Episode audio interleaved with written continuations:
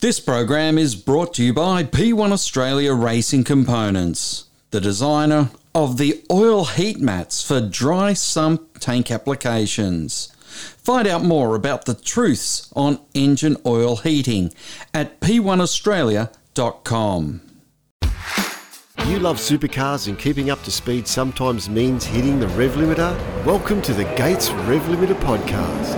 After each round, we unpack what happened Join Andrew Clark. Would have paused a fraction and got it right, and they probably still would have won the race. I mean, and yours truly, Neville Wilkinson. These are the heady days when Ford was spending mega bucks for all the action, all the controversy, and sometimes a little emotion. The Gates Rev Limiter Supercars podcast. Subscribe now on Apple, Spotify, or where you listen to them. Thunder Media. Hi, I'm Chaz Mostert. Hi, I'm Shane Van Gisbergen. And you're listening to Inside Supercars. From the racetracks across Australia, and here's Inside Supercars.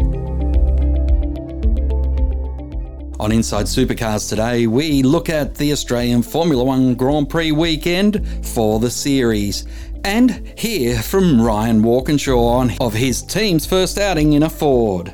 Um, and so far, it's you know it's been uh, it's been a great relationship, and uh, hopefully there's you know much more much more good stuff to come. Ryan Walkinshaw joins us on Inside Supercars today, and it starts now.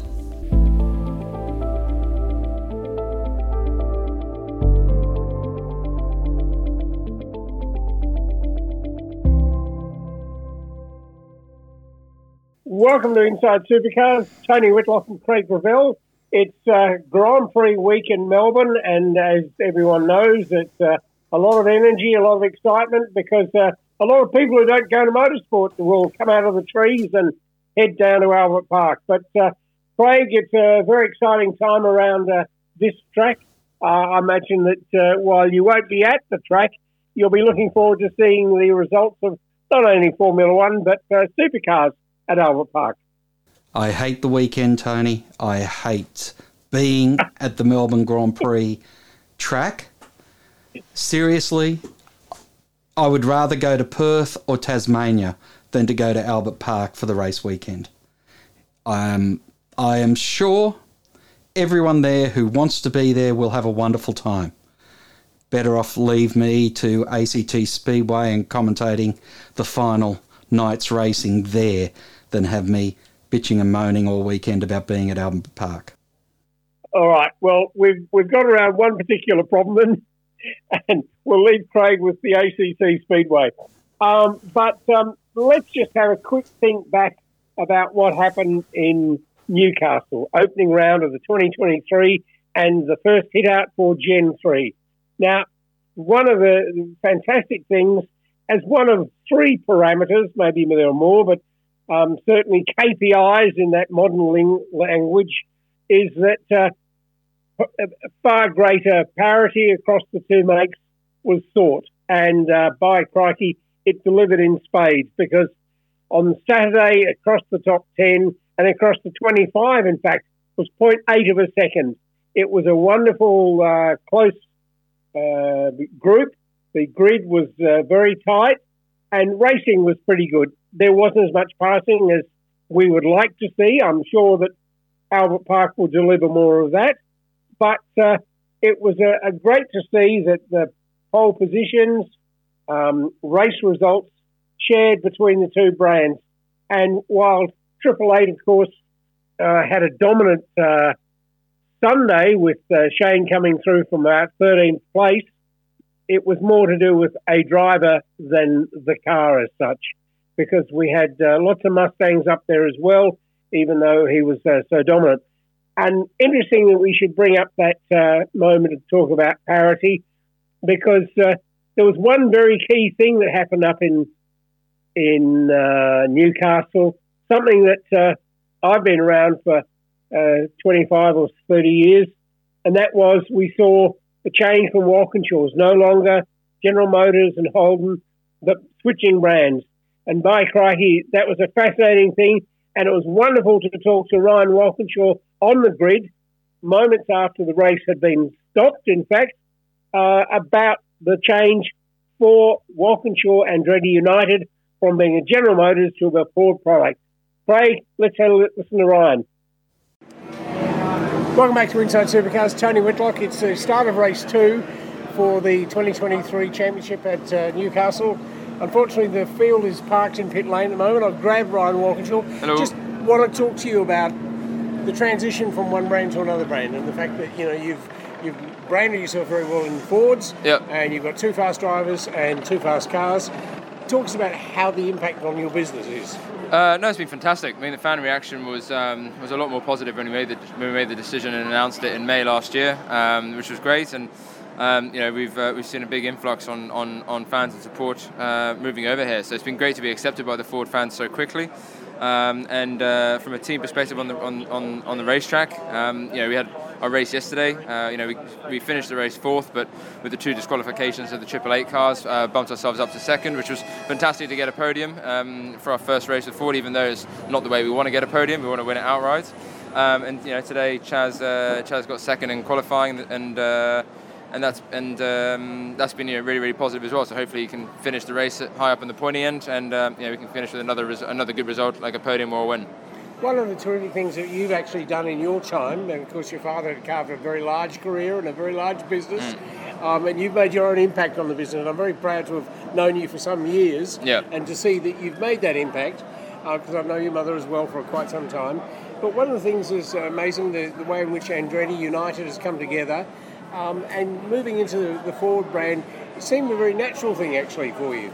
Um, yeah, I mean, it was, that's a, natural is probably not the right word, but you know, after we lost the, the Holden Racing Team deal, um, you know, we made it very clear to all of our fans that we wanted to uh, to move to a new manufacturer, and Gen 3 was a perfect opportunity to do so. Um, you know, we uh, were very, very close with one manufacturer that uh, that fell away uh, during COVID, um, which is understandable considering the uncertainty at the time. And um, you know, when Ford approached us and asked us to come on board and, and join them, you know, we were uh, initially unsure whether it was going to be the right move, but very quickly felt at home, uh, felt it was the right decision. Um, and so far, it's you know, it's been uh, it's been a great relationship, and uh, hopefully there's you know much more much more good stuff to come. Now we see both Michael Andretti and of course Zak Brown coming to this country at times for Bathurst, and probably you'll meet Yep. up at the AGP as well. Um, what about the Walkinshaw range outside, going to their hometowns in, in the US and the UK? You know, we're going to go race internationally. No, I mean we're I'm, I'm focused more on uh, on uh, supercars uh, for, for, for our motorsport uh, motorsport business. Um, and uh, yeah, all my focus for, for outside of supercars is on my automotive business and uh, and caravan business and, and sporting good and wholesaling businesses and so on. So. Um, you know, we're seeing a lot of growth, particularly in the automotive business. Um, you know, 1,500 employees there now, so uh, we're uh, 1,500 with um, six, six, six brand, uh, six manufacturer relationships. Um, so uh, yeah, that's our key focus for, as a group. Um, we're very, very happy in supercars from a motorsport perspective, and, and aren't investing in uh, in any expansion. Okay.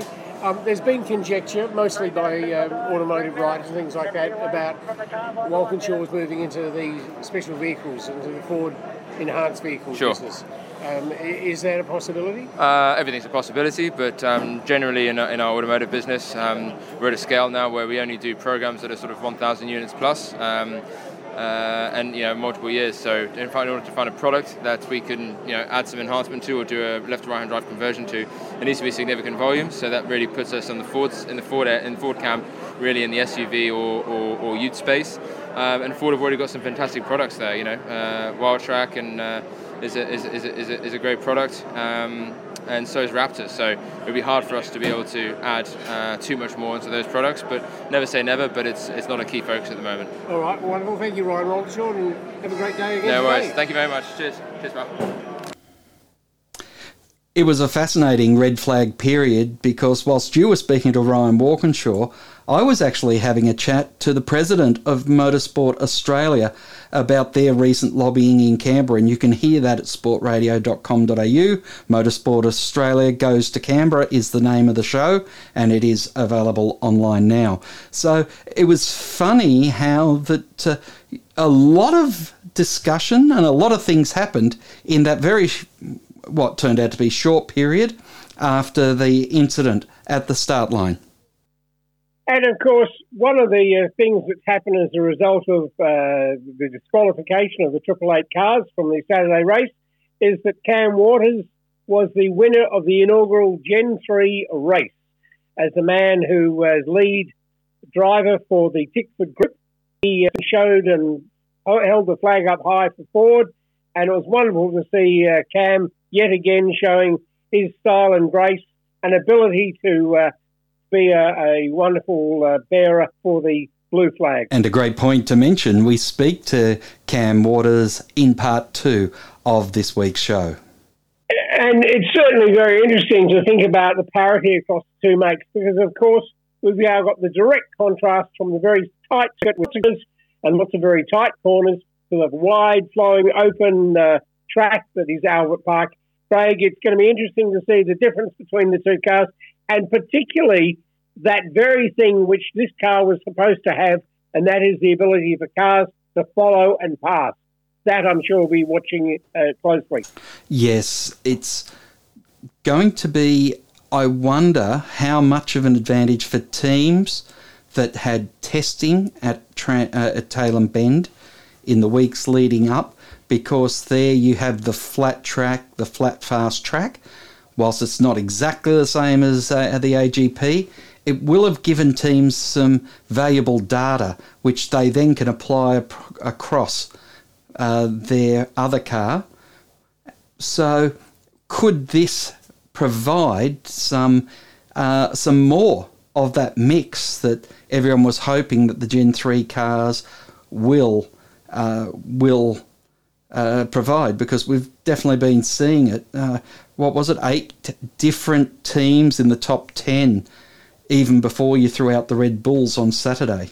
Indeed, and of course, the ones we have to look for Declan Fraser went to Tailem Bend, Declan Fraser with Tickford, Matt Payne with Grove Racing, and of course, the third one of this year's great rookie field is young Cameron Hill from Matt Stone Racing.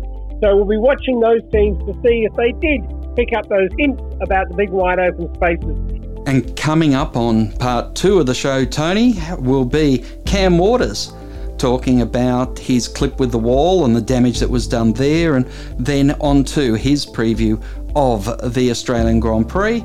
And we finish this week's show with a first look at Zane Goddard, the man who's going to make it super with Craig Lowndes at the Bathurst 1000 and that is going to be a series of interviews we're going to do with him leading up to his Bathurst 1000 campaign or his Bathurst 1000 weekend.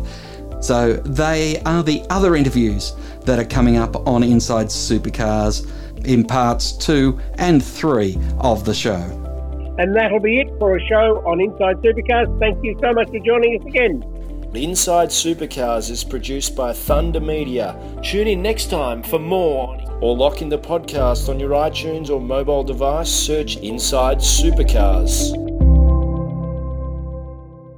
The views expressed on Inside Supercars, including the panelists and guests, do not reflect the views of the network, Thunder Media, or Sport Radio.